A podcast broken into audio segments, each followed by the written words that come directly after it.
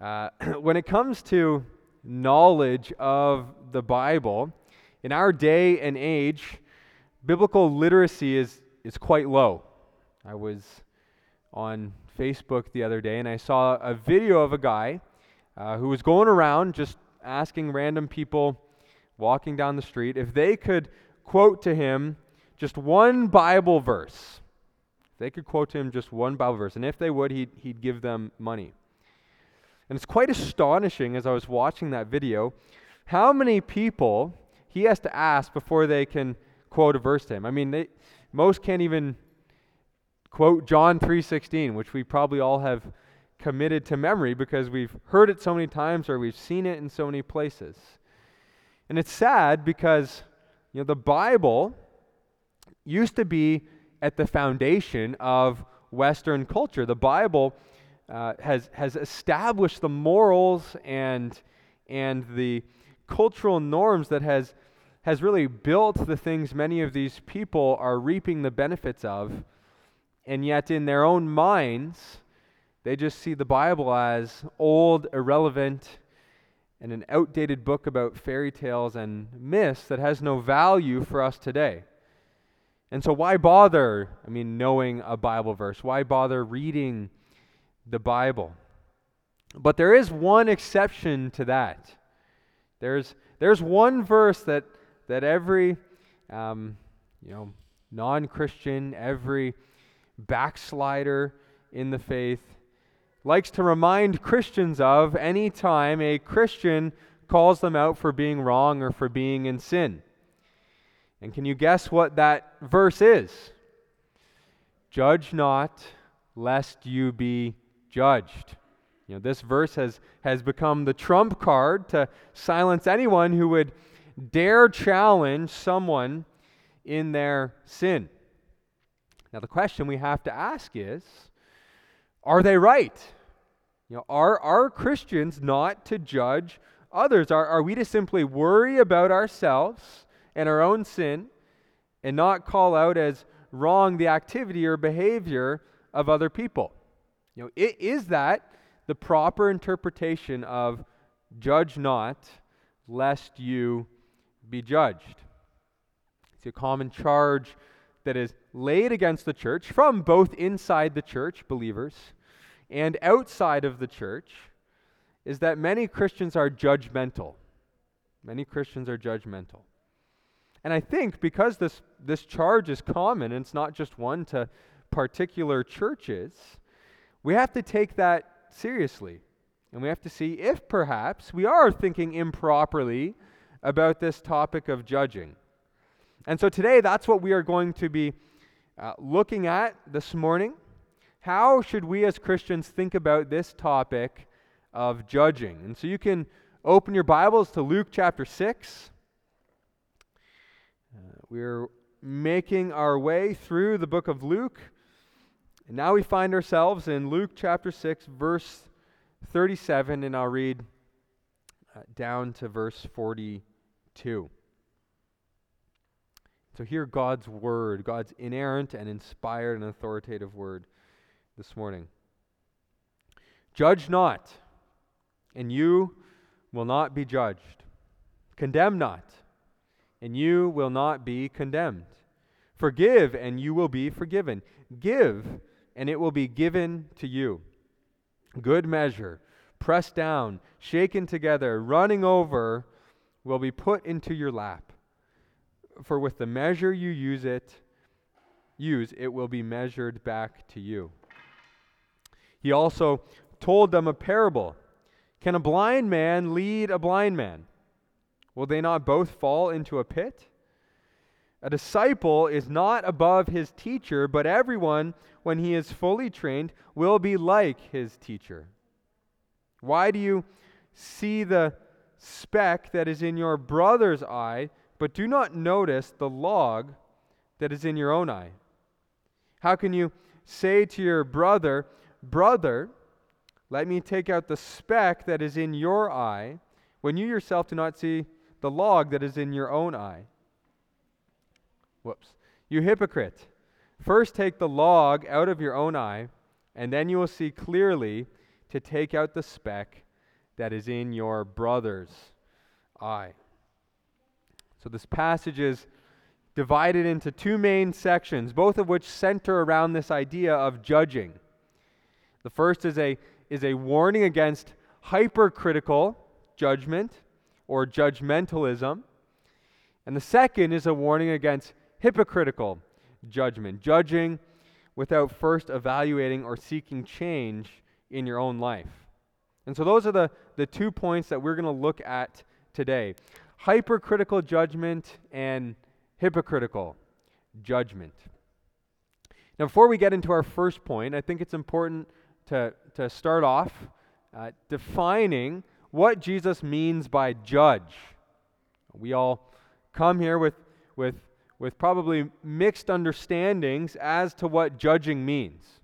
You know, judging might always have a, a negative connotation in your mind, or it might always you know, have a positive connotation in your mind in terms of justice or something along those lines. And so we want to be sure that, that we're working with the same biblical definition of judging. And then, even as I go and say that, I admit that it, it's a little bit difficult to, to pinpoint this exact meaning of judging. The word uh, in, in Greek has various meanings based on its, its context. In some contexts, judging means to make a distinction between, to make a distinction between things, to, to judge right versus wrong. In another context, to judge means to form an opinion or a, a conclusion about something, to, to weigh the evidence and then come to a conclusion based upon that. And then in other cases, to judge carries a punitive component, to, to pronounce condemnation upon someone or something. And so judging can carry all of these, these meanings, but, but as you can see, there's kind of a, a similar thread that is running between all of them, and they're all related to one another. In order to condemn an action, you must first judge that it is right or wrong. In order to judge that something is right or wrong, you must form an opinion or a conclusion about that thing. And so Jesus is using judging here in, in this, this full and, encompassing way in our passage. Know, he's, he's talking about the idea of weighing, evaluating another person's attitudes, actions, or beliefs, deeming them sinful or wrong, and then implying condemnation because of that. Now, you might be thinking to yourself, well, I don't really see anything wrong with that. I mean, aren't we supposed to judge what is good versus what is evil? Aren't we supposed to preach and teach condemnation for sin? And so, why does Jesus say, judge not? Well, it's because Jesus isn't going after judging in that sense. Jesus is going after the abuses and the sinful manifestations of judging that we're going to take time to examine now. And so, first, Jesus is speaking against hypercritical judging, or, or what the Bible calls judgmentalism. Judgmentalism. Look at verse 37 and 38. Judge not, and you will not be judged. Condemn not, and you will not be condemned. Forgive, and you will be forgiven. Give, and it will be given to you. Good measure, pressed down shaken together, running over will be put into your lap. For with the measure you use it, it will be measured back to you. And so Jesus begins this section of his sermon here with that, that famous verse Judge not, and you will not be judged. Condemn not, and you will not condemn. Now, a few things to, to note from this. You may remember from my introduction that I said this was every backslider's favorite verse. If someone doesn't like you, doesn't like that you have a problem with their lifestyle, they'll pull this verse out and essentially say, You are not allowed to tell me what I'm doing is wrong. Judge not, lest you be judged. But is that what, what Jesus is saying here? I, I, I don't think so. And partly because of what Jesus says in the following verses.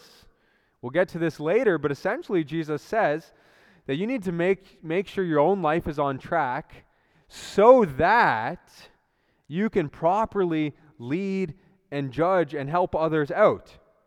And Jesus, he's not contradicting himself here, saying, don't judge in one verse and then go ahead and, and, and, and judge by, by taking the, the, the sawdust out of another person's eye. He's, he's going after a certain type of judging that we aren't supposed to do. He's not, he's not contradicting himself. He's talking about righteous judgment and unrighteous judgment. And then on, on, on top of that, the Bible tells us in other places that we are to judge. Jesus says to the, the religious leaders, they have a problem with uh, some of the stuff that he's doing on the Sabbath.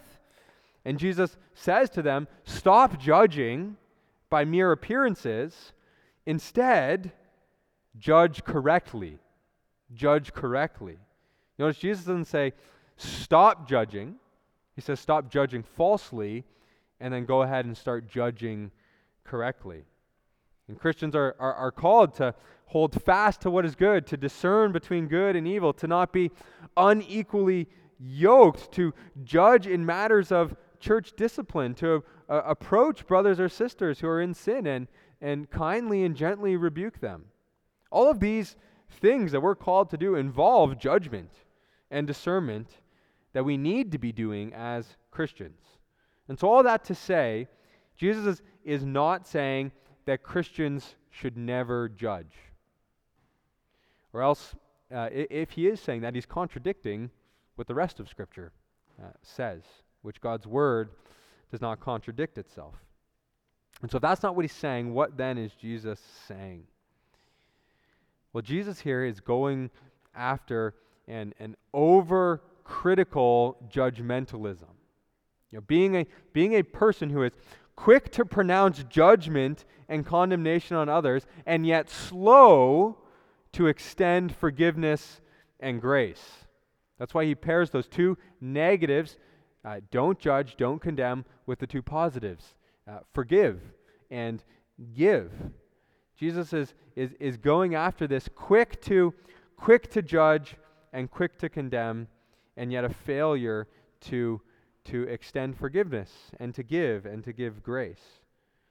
Now, a really dangerous thing about the judgmentalism that Jesus is going after here is that if, if you're falling into this sin, you probably don't see it. If you're falling into the sin, you probably don't see it. And that's because judgmentalism often disguises itself as zealousness, you know, for righteousness and the truth, a, a, a desire for what is right and a desire for people to do what is right. And so it, it, it, can hide itself within that kind of shield of, of something that is, is righteous. And, and many sins are like that. It's not just judgmentalism. I mean, gossip often disguises itself as, you know, concern for others or a situation. Lust often disguises itself as, as love for someone else, and, and, and so on. There's, sin, sin is tricky because it, it, it takes what is good and it hides itself behind that and ends up condemning you. And that's what makes judgmentalism really dangerous is, is we can be really blind to it in our own lives. And so for that reason, I want to give you some signs of judgmentalism so that, that you can maybe you can't see the judgmentalism in your heart, but maybe you can see the signs. It's like a disease that's that's internal. Sometimes you don't know that that disease is there until you start looking for the signs of that disease. And so here, here are five signs uh, that you might be falling into the sin of judgmentalism. The first sign uh, is that your opinions, not God's word, becomes the standard of your judging. Your opinions, not God's word, becomes the standard of your judging. See, most of the areas where we judge others are not based on clear teachings of God's word, but it's areas where we form personal convictions or opinions. And now all of a sudden, you know, instead of Jesus or, or God's word being the example of righteousness, you know who becomes the example of righteousness? You do. You do. In, in, in essence, what you're saying is that you, know, you need to be more like me. That's what I'm calling you to. I'm calling to you to the standards that I have set, and you need to be more like me.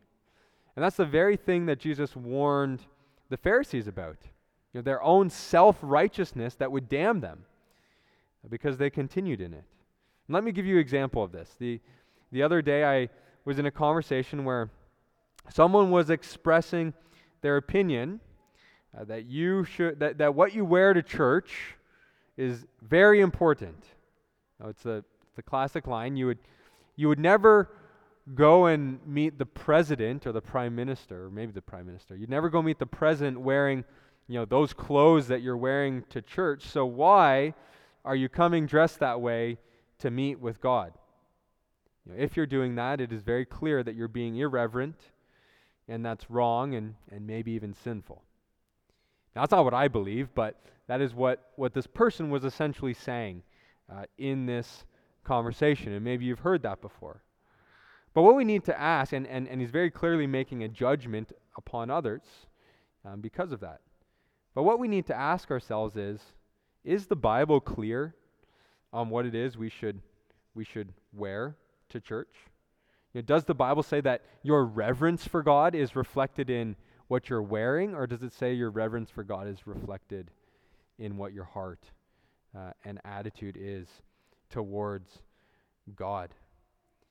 And so, this here would be an example of this making our opinion. Sure, you can have the opinion um, that you should dress nice to go to church. And in fact, there's some truth. If someone is always coming, you know, very um, casually, uh, like church is kind of no big deal, then, then that can reflect that there is some irreverence for God in their heart. So it, ca- it can be true. But to say that this is a blanket statement that, that people are in sin is the judgmentalism, is the actual sin uh, that, that Jesus is warning against. And so the warning for us is be careful. If you can't make a, a solid case from the Bible that something is wrong and, and sinful, then you then you'd better be really careful pronouncing judgment and condemnation on someone over it. That's that's prideful, that's self-righteous, and, and, and God, appro- God opposes the proud. And he has nothing good to say for the self-righteous. So that's the first sign your opinions become the standard, not God's word. Second, uh, judgmentalism is marked by assuming the inner motives of the heart and judging based on that. You assume the inner motives of someone's heart and you judge based on that. Now, the reality is, we don't know why other people do or don't do what they do. We like to assume that we do, but most of the time, we don't know. We don't know. And this leads to, to judging or forming conclusions without actually knowing the truth of the matter, without actually knowing the most important um, aspect to the truth of the matter. And that's wrong. It's as Proverbs 18, verse 13 warns.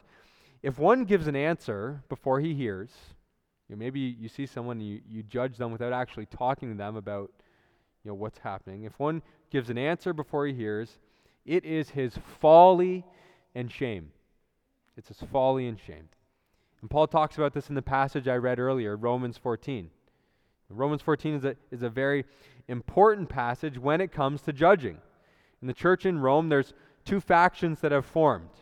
Some are, are sticking to particular dietary laws and not eating certain foods and observing certain days, while another faction in the church sees freedom you know, to eat whatever they want, and, and, and they're steaming all days alike. And the issue is that, that both of these factions are now coming together and they're judging one another. You know, the side that's abstaining from certain foods is, is judging the other side because they're not following the laws that are there. And the side that that is abstain eh, that is uh, eating all foods is is judging the other side, saying, "Don't you recognize that you have freedom in Christ? Why are you binding yourself to those laws still?" And so Paul rebukes both sides, and he says, "Stop judging each other. The one who abstains abstains in honor to the Lord, and the one who eats eats in honor to the Lord." In other words, you know what you, don't know what is going on in that person's heart. They may be doing what they're doing in honor to the Lord. And that's what matters. And so, so stop judging one another and assuming that you know their heart. And we can do the same thing today. Let's take the example of the Sabbath. The Sabbath is something that Christians disagree on. And no matter what side you're on, it's wrong to assume the, the motives of someone else in keeping or not keeping the Sabbath. You know, if you if you keep the Sabbath, it's it's wrong to assume that people are not keeping the Sabbath just because you know they want to work, they love money, um, they don't they don't actually love God enough to set aside those things in their life. Now that might be the case, but don't assume that to be the case. Or if you don't keep the Sabbath, it, it, it's wrong to assume that someone is, is keeping the Sabbath because of some sort of legalistic activity. You know, they, they're only doing that, they're, they're binding themselves to something that's not binding anymore. They just think that they're going to earn their salvation by keeping the Sabbath. That might be the case, but don't assume it to be the case. And so we need to stop judging the inner motives of, of others' hearts. Now, moving on, a, a third sign you might be falling into the sin of judgmentalism is that it's often the small things that irk you or set you off.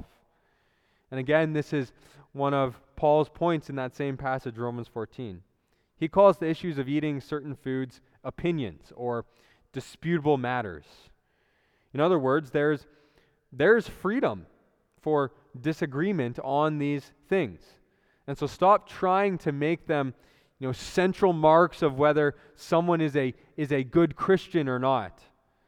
And the same applies doctrinally. You know, think of the areas in which you are tempted to condemn or to judge others for not holding the same view as you.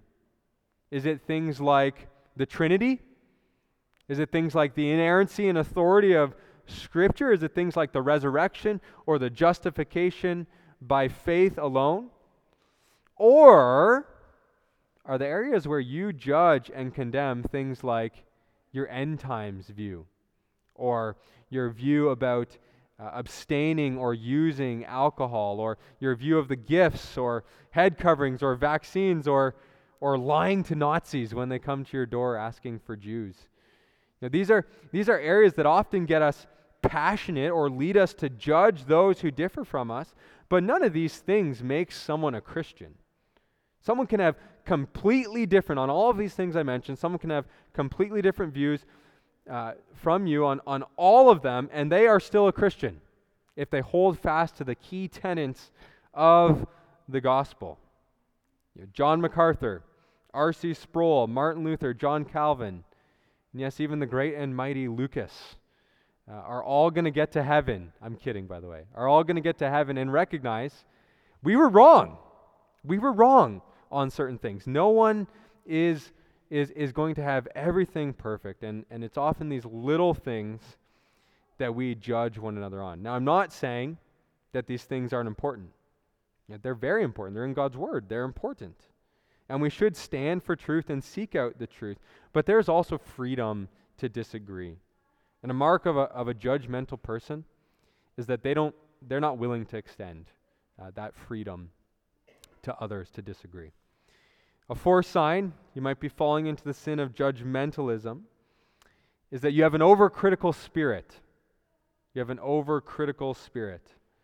Do you tend to, to look for and find fault in others? Now, regardless of the topic, you know, church, people in church, a person, your spouse, an event, or, or really anything, can you always find a way to be critical of it? Is there, is there always something that you can pick apart whenever someone says anything or ever someone does anything? And this one, it definitely plays itself out in the home quite a bit. You know, a wife that is hyper critical of her husband to the point that he doesn't think that he can do anything right is falling into the sin of judgmentalism. A father who is hypercritical of his children never encouraging them, never congratulating them, but always, you know, pointing out ways in which the child can improve. And this can, this can ruin relationships and, and bring a lot of hurt. If you've been on the receiving end of, of that type of relationship, you know, you know the hurt that I'm talking about. And I've spoken with many people who have, who have grown up and never once heard their father say to them, I love you, or, or well done, son. And that's, that's a big problem. That's a, that's a, that's a sign of, of judgmentalism and hypercritical judgment in your life. And it's also going to drive people away from you. And who here likes to be around a person with a critical spirit? And why, why would you? If all you ever do is get criticized for what you do or, or, or have to listen to them go and criticize others the whole time.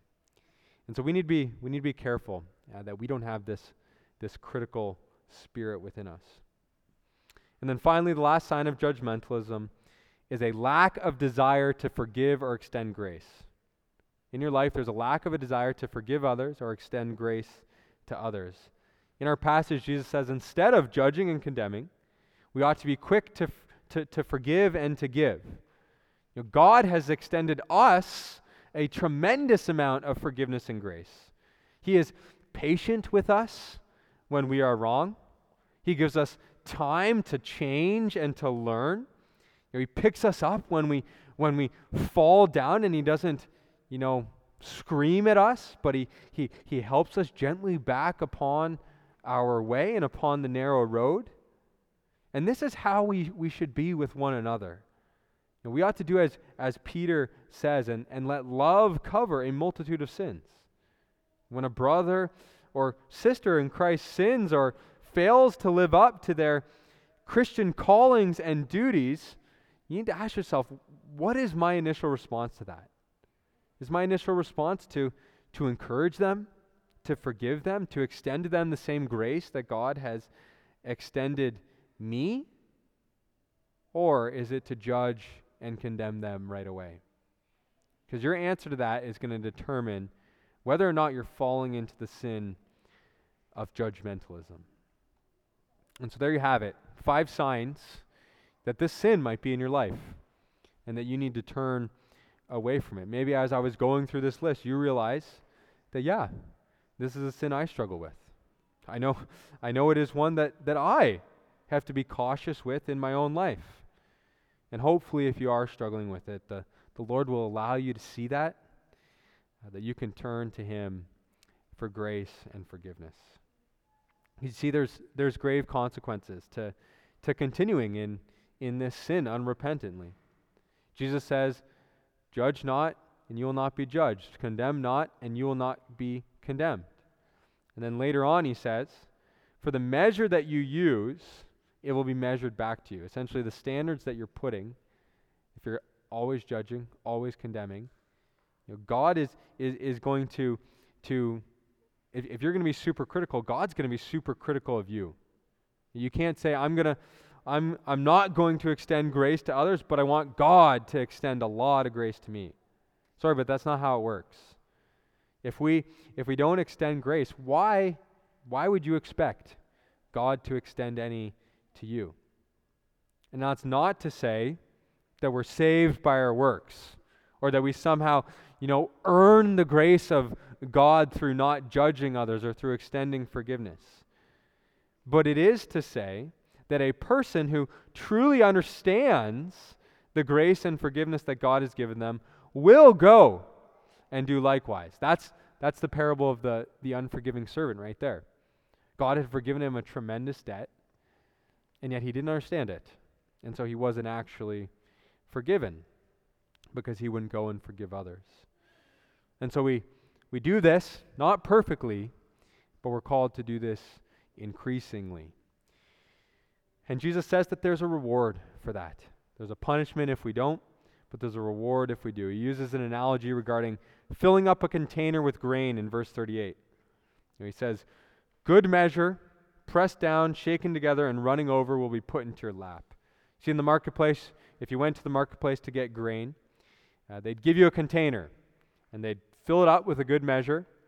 And if they were a generous, giving person, they would then press down the grain that was in there, get it, get the get the sack all all spread out.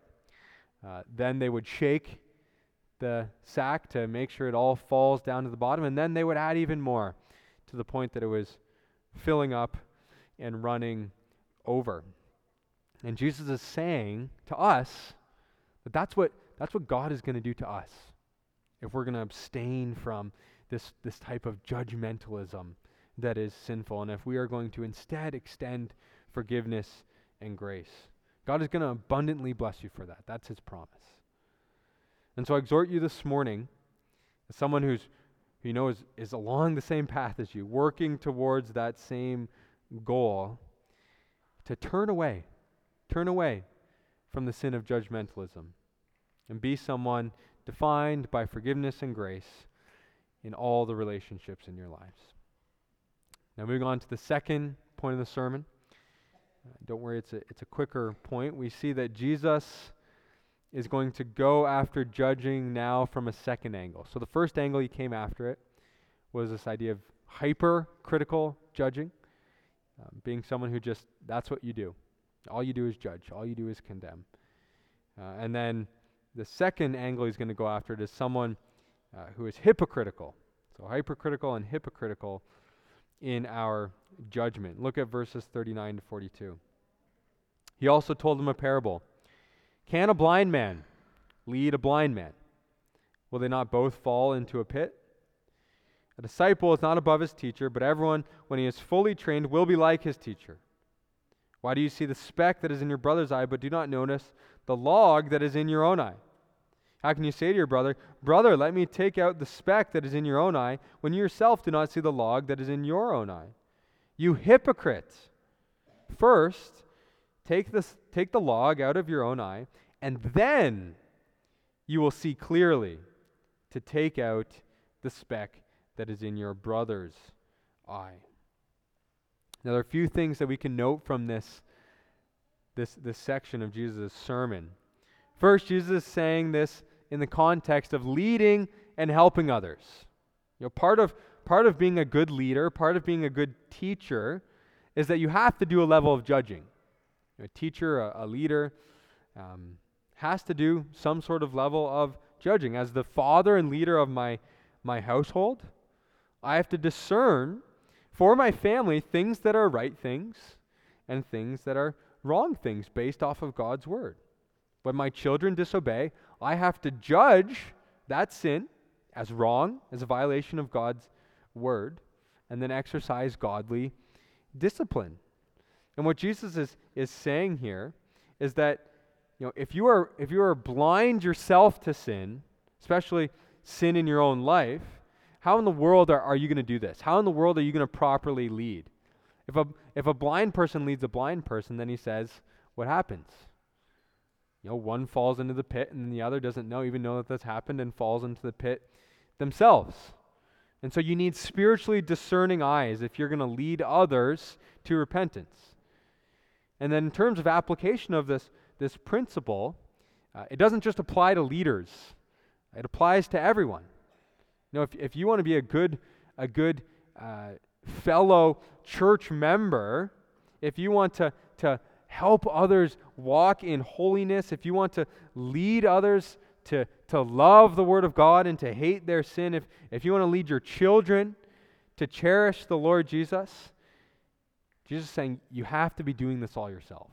You, you, you, have to be, you have to be doing these things. You can't be a father who desires or, or a mother who desires their children to live and love living the Christian life and, and you know respecting their siblings, playing well with them but then all of a sudden you yourself go and, and argue with your spouse in the kitchen for an hour, yelling and screaming at each other. You can't expect your children to have a desire to go to church and to worship God and to gather with the fellow saints when you yourself don't make that a priority. As Jesus says, a disciple is not above his teacher. In other words, rarely is the disciple going to rise above the standard that the teacher has set by their own example. And so Jesus here is warning us we need to get our own act together if we're going to lead others in righteousness, which is what we're called to do. And this leads to the second point about judgment. Jesus reaffirms here that judging is, is not necessarily wrong. What is wrong is hypocritical judgment. And Jesus uses a somewhat kind of funny, it's meant to be like a ridiculous analogy. You know, he says, Imagine you have someone and they've got a little piece of sawdust in their eye. How are you possibly going to be able to, to see that sawdust and remove that sawdust if you yourself have a log in your own eye? You know, if you've got this massive thing that's blocking you so you can't see, how, how could you ever possibly help someone else? And the obvious answer is that you can't. You know, you need to take that big plank, that big log out of your own eye, and once you've done that, then you can see better to help out your brother or sister who has sawdust in their eye. And so Jesus' point is this if you want to help others, if you want to lead others well, if you want to encourage them in their walk with the Lord, be a good fellow Christian, you need to be make, making sure that you're not being a hypocrite. You need to make sure you're not a hypocrite. You need to be sure that, that if you're telling your spouse to be a better spouse, you know, you need to be being a good spouse yourself. See, we all have this, this tendency to be hard on other people, but lax on others, but, but lax on ourselves. If I'm, you know, if I'm not reading my Bible, there's a good reason for that. But if you're not reading your Bible, well, it's because you're lazy and because you don't actually love God. You see, we, we, we're hypocrites like this. You know, we, we give ourselves the benefit of the doubt, but we don't extend the benefit of the doubt to others. We're, we're hard on others, but when it comes to us, we can excuse our own sin. And so stop applying different standards to yourself than you do to others. And it's not that you shouldn't care. What I don't want you to walk away from this is be like, okay, so I just don't care about other people's sins. That's not what I'm saying. It's not that you shouldn't care. You should care. That's part of your responsibility. If you are if you're a member in this church, if you're part of this church, part of your responsibility is to care about other people's sins. I want all of you guys to care about my sin if I fall into sin. I want you all to care about my holiness and relationship with God. But what Jesus is saying here is though though you should care about other sins, you should care more about dealing with your own sin If there's sin in your own life, if there's a log in your own eyes, deal with that. Repent of that. Get your own life in order so that you can properly judge and encourage your brothers and sisters in Christ. And so in conclusion, guys, judging judging is not the problem. We're continuing to exercise discernment over right and wrong. We're to call sin sin and evil evil. If someone comes up to you and let's say you're speaking out against abortion or you're speaking out against you know, homosexuality and they say to you, judge not lest you be judged. You know, there's zero validity, zero validity to their claim. We judge what the scriptures judge and say what the scriptures say. But where we all need to be careful is that we do not become judgmental and hypocritical. That's what Jesus is warning all of us all of us in this room against. Jesus has a lot to say. He's got a lot to say for those who, who exude this type of judgmentalism, uh, hypocritical attitude, self righteousness. It often, it often leads to condemnation. And so instead, let us be humble people. Let us be people who stand on the truth of God. Let us be people who, who extend freedom where freedom is given. Let us be people who are quick to forgive when our brothers and sisters fall into sin. Let us be people who are quick to extend the same grace that God has extended to us through the Lord Jesus Christ.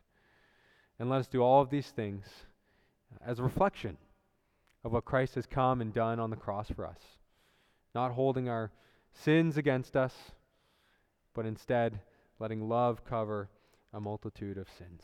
And so let's pray. Dear Lord, we thank you that you are the God of all justice.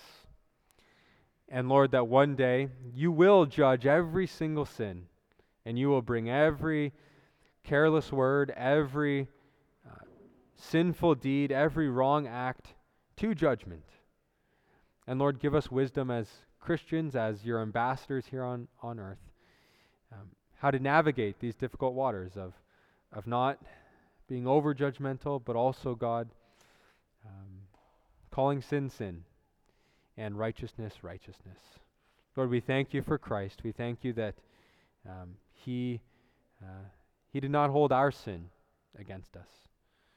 Not that he excused sin, uh, but he came and he took sin upon himself. Uh, and he let us walk free. Lord, I pray that you would help us um, in our marriages, with our children, with our neighbors, with those that we disagree with, Lord, and especially within our own church, uh, that we would not uh, judge and condemn one another, Lord, apart from uh, where you have where you've called us uh, to judge. Lord, that we would not be um, people who are overly critical, people who are hypocritical, but that we would be a reflection uh, of, of what Christ has given us, of his example and his word. And so we pray all these things in Jesus' name. Amen.